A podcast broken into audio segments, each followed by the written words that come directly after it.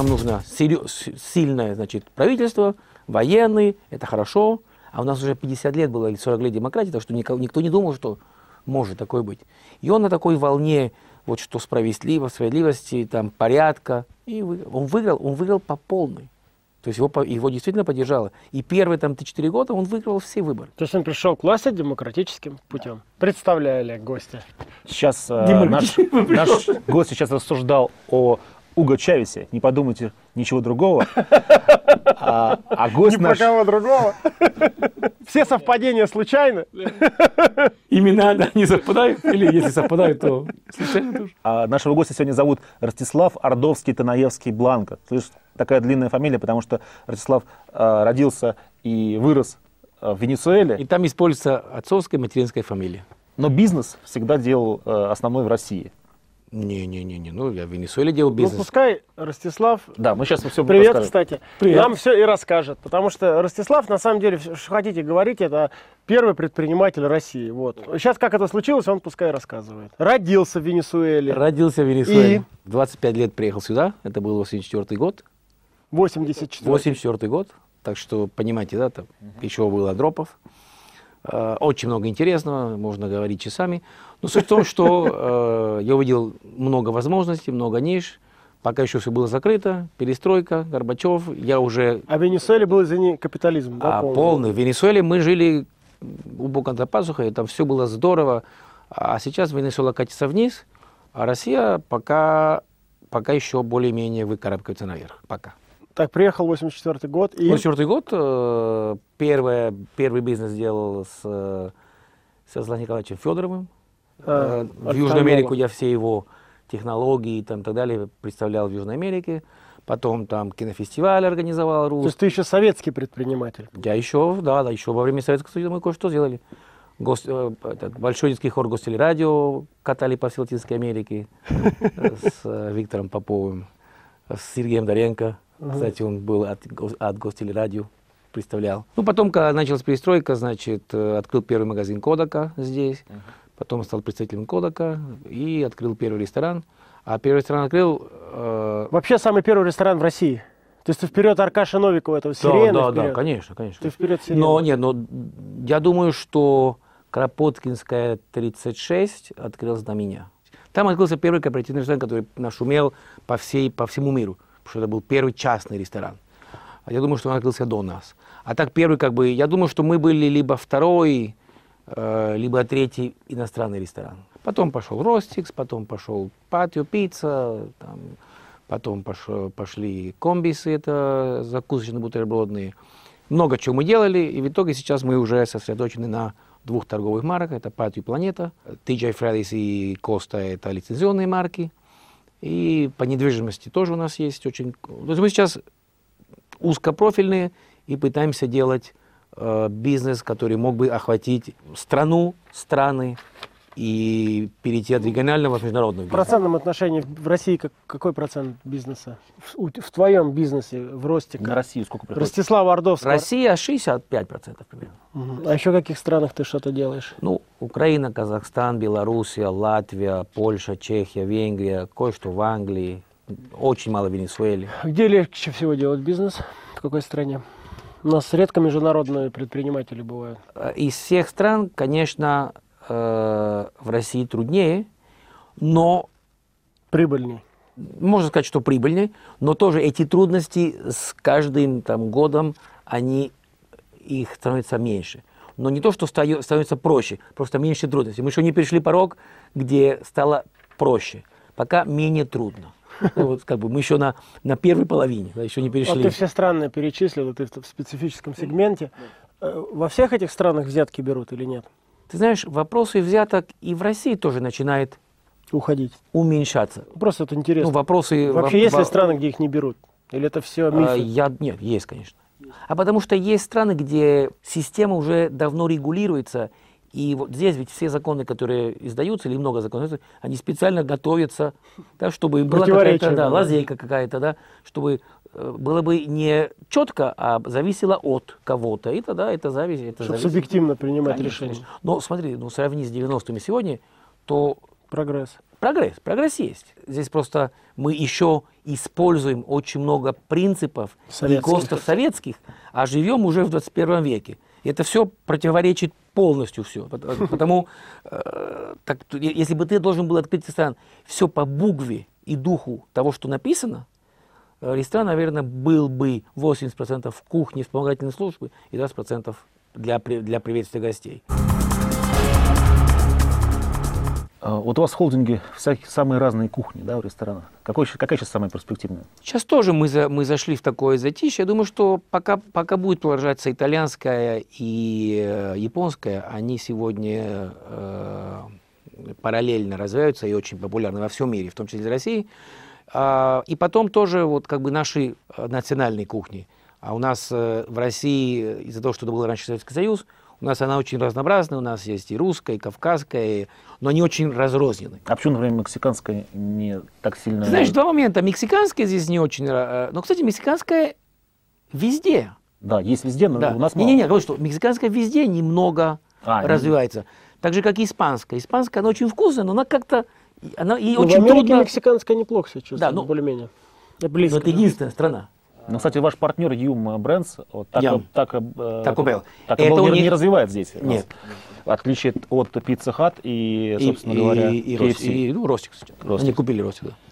Я понимаю, что уже все списали мое имя, уже называют KFC, но пока еще это Ростик, ребят. Они не убрали? Пока э, еще не брали. Скоро будут снимать вывески? Я думаю, что да. Надеюсь, что нет, но думаю, что да. Ты доволен сделкой? Да. Сколько заплатили?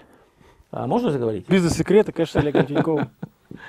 У Ну- нас каждый гость должен один эксклюзив сказать, он обязан, ну, пока, пока, пока э, это эксклюзив не скажу, я скажу какой- какой-нибудь другой, потому что я обязан перед, э, перед американцами. Могу сказать, что это гораздо меньше, Чем мы все подумали. то, что все думают.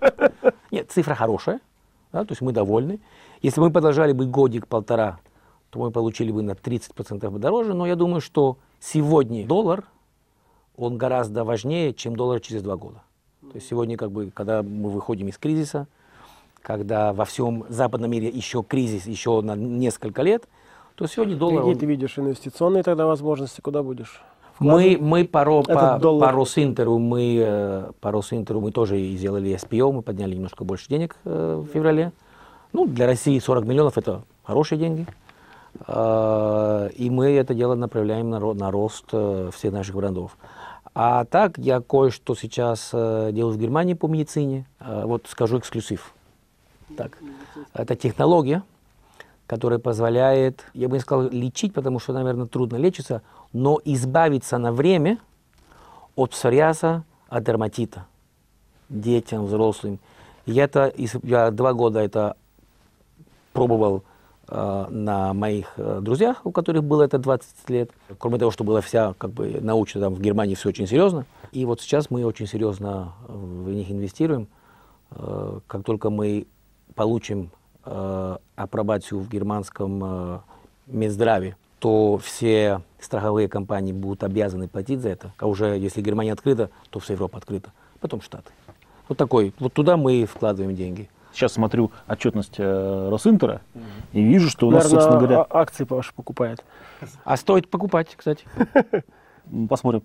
А, вижу, что на самом деле кризис у нас закончился, потому что по сопоставимым ресторанам выручка выросла на 17%, что, в общем, как бы показатель того, что кризис закончился. Нет? Нет, кризис, кризис не закончился, но э, я думаю, что снова не по правильным причинам, э, из-за того, что нефть как бы снова перешла из 30 до 70, к сожалению, для России, к счастью для нас, но, к сожалению, для России, то сегодня э, мы находимся гораздо лучше сравнительно, чем весь западный мир. Мы быстрее вышли на такой стабильный э, процесс, э, но это не наша заслуга, это заслуга нефти. А в чем ты видишь основное различие? Ты у нас патриарх, опять же, предпринимательства, ди- бизнесменов, предпринимателей 90-х и сегодняшних. Вот какая трансформация тебе кажется самая значительная? Ну, во-первых, я думаю, что наше время закончилось. Да, в смысле не то, что закончились, мы закончились, а вот пройден этап. Я думаю, что сегодня предприниматели менее рискованы, э, потому что и платформа страны совсем другая. Э, То безумие, которое мы делали тогда, и ты говоришь про протоярха предпринимателя, скажем, я думаю, что ты гораздо больше меня понаделал в этой стране хорошего. Сейчас предприниматели рискуют меньше. Это, наверное, хорошо. Я, кстати, сразу пример, извини, мысль не потеряй. Как я познакомился с Ростиком? Был 1992 или 3 год. Мы поехали во Флориду, и там была компания Рекатон. Они торговали аксессуарами. Я с ними договорился и стал их эксклюзивным представителем. Приехал, торгую себе в Петербурге, потом узнаю, что в Москве кто-то продает Рекатон. Я говорю, как, у меня же эксклюзив на Россию. Они говорят, ну там есть какая-то фирма. Я помню, что Ростислав Фордовский. Я думаю, что за нахал такой? Я, я, я с ним познакомился по телефону, мне в Москву ехать далеко было, там на Красной Стреле. Я набрал и говорю, слушай, ну я был борзый такой, мне там 25 лет, я говорю, слышь, ты там что, типа, а, пи, вообще рикотон, это моя на России, ты что возишь? Он говорит, там, пи, ну, нормально помню. Ты, наверное, не помнишь это, а я помню. Это был 92 или 3 год. помню. Мы с тобой друг друга поматерили по телефону, ну, так, дипломатично. Вот ты сказал, ну и что, что у тебя эксклюзив? А я вот хотел, мне понравилось, знаете, проводки всякие штекера. Да, да, и да, там да. прибыль была 1000%, ну, потому что это же мелкий товар. Ты говоришь, ну, а я привез, типа. Я говорю, а у меня эксклюзив на Россию. А ты говоришь, ну, я же купил и привез. Ну, там как бы понятно, что там юридически там не, ну, там все было. Серый, серый, конечно. Вот. И, и этим примером мы иллюстрируем наше время. А сейчас попробуй там, у кого-то эксклюзив там на что-то, другой же не везет. А у нас вот все было просто. Возможности делать и опасность делать были сумасшедшие. У нас не было барьеров. Сейчас, э, ну, народ более, сейчас предприниматель более образованный в кавычках, в смысле, что он не такой агрессивный, он не такой авантюрный. И, наверное, и не надо. А вообще ты видишь э, тренд позитивный, больше с- хотят делать. Молодежь, как ты ее оцениваешь? У тебя дети нас- в возрасте в таком как раз. Да, да, у меня одному 28, другому 16. Э, Что они, интересуются? Ты знаешь, конечно, Или интересует. инертность? Не, не, нет. э, Я думаю, что интересует. Ну, мы сейчас, э, мы сейчас э, встречаем первое поколение да, 90-х, родившихся в 90-х. которые Уже, уже они не чувствуют Советский Союз, они не знают, что это. Они читают, они там, они не, нету этого чувства да, эмоционального, боязни, ограничений, этого нету. Они прошли тоже через вакуум в образовании. Старая система рухнула, новой системы нету. Э, Родители не знали, что делать, родители занимались э, зарабатыванием денег или выживанием, 92-93, да, когда зарплата там, суммы, рубль там э, Обесценивался. обесценивался. Э, И в итоге, э, я думаю, что э, у нас есть пока вот поколение, которое немного потерянное. Вижу также, что, несмотря ни на все, есть группа ребят, которые, ну, наверное, элита детей, которые уезжали за границу, учиться и так далее, что не все остаются. Кое-что, кое-кто возвращается и хочет здесь делать бизнес. Это капли, да, вот этих ребят, которые говорят, но она элита страны. Хорошо, что не все хотят там остаться. Ростислав, можно из философской стези перенестись в сугубо прагматическую, потому что у нас чита- э, читатели и зрители любят именно вот такую вот Конкретику. практику, да. Вот сейчас конкретно молодому парню стоит открывать ресторан или кафе? Другое дело, что э, для открытия ресторана или кафе требуются немалые деньги, потому первый, первоначальный капитал очень трудно найти. Легче, чем раньше. Мне кажется, наоборот, самый низкий барьер входа это как бы бар открыть. А, Ну, не, на, но, но- на но, первый ну, взгляд. например, открыть Subway, да, тебе нужно там, не знаю, 3 миллиона рублей. Это, наверное, доступные деньги. Да? Ну а бар, если просто в районе, вот он живет в микрорайоне в Магнитогорске, и открыть бар. Ну, тоже, да. да. Там, я не думаю, что такие деньги. Я Небольшие, думаю, это 20-10 тысяч долларов, Да, 15. да, да, да, да, да, То есть э, деньги, которые можно достать. да. А, Какова вероятность успеха это? Ну, а как конкурировать с такими, как вы, огромными сетевыми компаниями, у Не, ну, которых, мы, понятно, а есть мы не конкурируем с баром. экономия на масштабах? Мы не понятно, конкурируем вас- с баром, да, это другой рынок. Но вот открыть итальянский ресторан, э, ты должен открыть его с изюминкой. Потому что уже есть игроки, э, не только как мы, да, или японские, или, которые уже, как бы, у, у них уже есть маркетинг. Но всегда будет рынок для сетей и для индивидуальных. Она всегда будет. Но это уже не 20 и не 100 тысяч долларов, или не там э, э, 3 миллиона или миллион рублей. Да, там уже 15 миллионов, 30 миллионов э, рублей. Это другие пороги. Мгм. Сколько стоит открыть новый ресторан «Планета Суши»? В среднем стоит э, 500 тысяч долларов. И «Планета среднем. Суши», и- и, и планета, и Эль Патио, и кружка, и в общем это такая средняя величина, она до плюс-минус 20%. Ты сказал, кружка, а кружка это твоя? Не, не, я говорю не только нашу. Это такая средняя цена для э, ресторана сегмента casual dining или семейно, как я его называю, где полное обслуживание, где цены где-то в пределах э, э, 10-20 долларов на человека. Там 300-500 рублей. Ну, у нас в гостях был, на твоем месте сидел Кирилл Гусев, это ресторанный синдикат, знаешь, да, компания? Ну, у него много ресторанов в Москве, но они такие более хай-класса, знаешь, там, э, бистро, биф-бар и так да, далее. да, и да, так далее. да. Вот он, мы у него спросили, Ну, рекомендуешь ли новым немножко больше. предпринимателям идти в ресторанный бизнес, он как раз как-то не рекомендовал. Он говорит, нет, большая конкуренция, все равно, в основном люди теряют, так сказать, в Не, этом нет, деле. в его сегменте. В его сегменте он в сегменте fine dining, элитных ресторанов, там э, из каждых тва- 20, ну, может быть, 15 один успевает. Да? Там, э, там, там риск гораздо больше.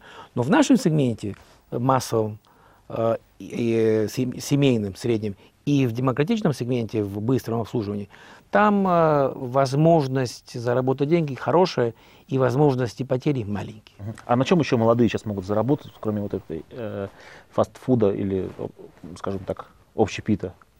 Ну, смотри, я, я думаю, что э, то, что Олег говорил по поводу э, всего э, онлайнового сегмента, интернетового сегмента, там э, у нас очень много, думаю, что еще осталось и, и растет ребят очень таких э, э, шустрых и умных в этом сегменте. Э, Я знаю, что многие компании здесь заказывают разработки, и через эти разработки кто-то кто выявляется, да, вот ВКонтакте, то есть появляются, появляются, они пока единицы. В- ну, в торговле, да, к сожалению, а, в производстве все очень трудно. А еще интересный вопрос. Ты, ты знаком хорошо с испанским менталитетом, с латиноамериканским и с русским. Чем отличается с точки зрения деловой человек, там, испанец, латиноамериканец, русский? И считаешь ли ты, что все-таки религиозная вот эта ситуация, она может как-то давить или мешать? Ну, я, э, я читал э, по, поводу, по поводу принципа христианского там, или других вероисповеданий. И, наверное, действительно есть, э, как бы, есть в христианстве понятие скромности. В иудействе там никто не говорит, что плохо быть богатым. Даже Наоборот, поощряется. поощряется. Золотой Так что, телец. да, так что, наверное, наверное, там есть какая-то э, субъективная э, как бы ограничитель. Но сказав это, я тебе скажу, что в Испании, например, которая сейчас переживает очень трудное время, за последние 20 лет, например, в, банков- в бан- в банковском секторе, это самый большой рост в Европе. Вся вот эта зона северная, э, э, Галиция, Баски, они, по, они предприниматели от Бога. А, а где более христианские, чем они, да? Ну да. Так что я думаю, что это имеет какое-то влияние, но я думаю, что это не материальное влияние. Опять же, мне понравился пример с греками. То есть православные, но контролируют, так сказать, все Конечно. грузовые перевозки. Конечно. Поэтому не надо нас Это- загонять. Не, не, не. А нам же как говорят, нет, бизнесом могут только армяне с евреями не, заниматься. не, не, не. И сами себя А- А. Тиньков, Ярдовский, и Новиков, и... Скажите, пожалуйста, а какие у вас три самые большие бизнес-ошибки были в карьере? Какие бизнес-ошибки были, было очень много. Ну, с вопрос таким подтекстом, чтобы другие не повторили, наверное. Значит, наверное, типичная ошибка, которую мы все проделали. Думаю, что все проделали. Открываешь одно дело, а предпринимателю нужно открыть что-то новое. Идет хорошо, запускаешь, открываешь что-то новое. Понятно, что это вот противоречие предпринимателя, предпринимателя, что он, это его сила что-то всегда делать новое. Развивать. Но вот я бы, я бы после начального периода, где ты попробовал и нашел нишу хорошую, сконцентрируйся и сфокусируйся. Чем быстрее ты сфокусируешься, чем ты быстрее сможешь делать большой бизнес, нежели много маленьких. А, а, размер – это очень важно. Да? Вот, например, если бы я бы не сфокусировался на ресторанном бизнесе, да, я бы, наверное, бы не смог построить то, что сегодня есть в Росинтере. Я уверен, я уверен, что ты ходишь по миру, и у тебя идея там каждую неделю что-то новое приходит, но ты, ты тоже, ты уже научился сфокусироваться, да, то есть сделал, закрыл, продал, открыл, то есть очень о- о- целенаправленность. Но я уверен, что идея у тебя, наверное, То есть надо себя бить по рукам, да, чтобы не, не попадать в это. Какие еще ошибки? Вторая ошибка – как можно быстрее определить свои слабые места и их поняв, пригласить тех, кто сильный в этом деле. Ты не можешь быть сильный в финансах, и в строительстве, и в управлении, и в администрации. Ты, ты в чем-то сильный, в чем-то слабый. Пригласи. А, Я очень долго не приглашал, но приехав в Россию, я не знаю, там, интуитивно, там, случайно, я начал окружать себя людьми, и потихонечку я от этого начал уходить, что вот как бы я все хотел делать сам, и только я. Вот две, которые приходят в голову. Сейчас по, по ходу еще, наверное, придут какие-то какие мысли. А конкретных ошибок, у меня есть очень много мелких, средних, больших, больших ошибок. Э, Могу тебе сказать один, еще один эксклюзив. Когда в Венесуэле я занимался импортом электроники, и у нас у всех, э, у всех думаю, что у всех предпринимателей, предпринимателей было свое, свои моменты, когда мы что-то обходили чего-то там, да, закон как-то. И, значит, я решил, э, тогда было эти игровые игры, это был Atari, Intellivision, Да, да, как да, сейчас э, Понятно. эти, Intel- это... Atari 360. 360. И, значит, я очень большой был, был импортер этих игр, кассетов. Значит, я поехал в Майами, там купил, там, не знаю, 100 тысяч этих картриджев, нанял там 5 человек, они все, потому что объем очень большой, да, а я хотел их привезти контрабандой. Значит, мы все коробки открыли, что коробка большая, а кассета маленькая. Все коробки открыли, коробочки там сложили, два чемодана этих коробок э, взяли и отправили в Венесуэлу, а картриджи заполнили э, холодильник. Картриджем, да, полностью. Холодильник закрыли, отправили в Венесуэлу. Карго. Карго. Холодильник пришел пустой.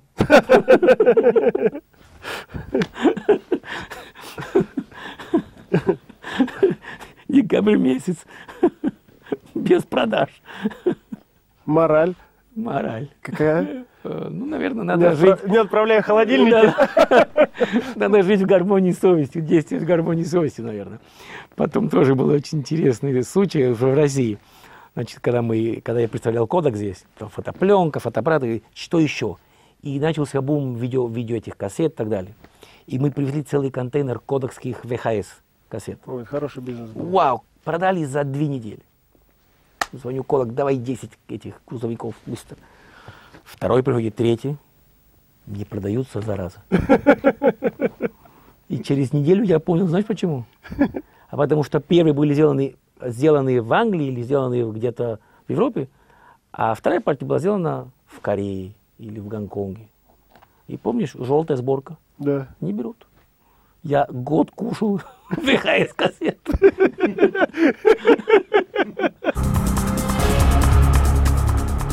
Предпоследний, наверное, вопрос. А какой город в мире, где бы ты хотел встретить старость? Странный, интересный вопрос. Очень хороший вопрос. О, спасибо. что Не первый раз э, Задают? мне его задают. Но, но под, под камеру впервые. Да, под камеру впервые. Скажу, что э, моя мечта была э, жить э, где-нибудь на пляже, на курорте в Венесуэле. Думаю, что на сегодня эта мечта пока откладывается, потому что сейчас в Венесуэле очень все трудно, опасно и э, очень много преступности. Очень сожалею. Преступности. Обычно при диктатуре преступность падает. Огромная преступность. А как? Огромная. А Нелогично. а по- потому что там популистическая диктатура, Ну, это и понятно. он, он потерял контроль над страной. То есть там нету управления страной. Это не Советский Союз, это бардак. Очень сожалею, мне очень больно это говорить. Преступность. Каракас сейчас самый, это город с самыми большими э, убийствами в мире. А потому, наверное, сейчас э, выбор где-то в Европе. Обязательно пляж. Ну, для меня море очень важно. И для моей супруги тоже. Она, она как русалка, она без воды не может. Хотя, откроем секрет, у Ростислава жена сколькикратная? А, извини, не жена, теща. Теща, теща Лариса Латынина, да, моя дорогая Лариса. Много... Семикратная олимпийская? Дев- 18-кратная. 18-кратная олимпийская С чемпионка. самым большим количеством э, медалей олимпийских в мире. И супруга Так что, море. да, так что, наверное, где-нибудь в Майорке, где-нибудь на юге Испании. Ну и, и напоследок, э, у тебя наверняка какие-то мысли остались. Поделись с ними. С удовольствием. Без ты знаешь, суфлеров, так сказать. Нет, ты знаешь, Обратись э, напрямую к нашим уважаемым молодым людям. я думаю, что я воспользуюсь рекламой Мегафона и скажу ребятам, что будущее зависит от вас. И если будете действовать в гармонии с совестью, будете вкалывать, работать и всегда делать, ну или большинство случаев делать правильные вещи в гармонии с совестью, то время будет творить чудеса для вас, для вашей семьи. И России нужно это, потому что Россия находится на перепутье. И мы сейчас в раю, пока, а с вами мы сможем снова вернуться в рай. Спасибо большое, очень. Я, я считаю, на мой вкус, лучшее обращение из 60 передач. Спасибо. Спасибо.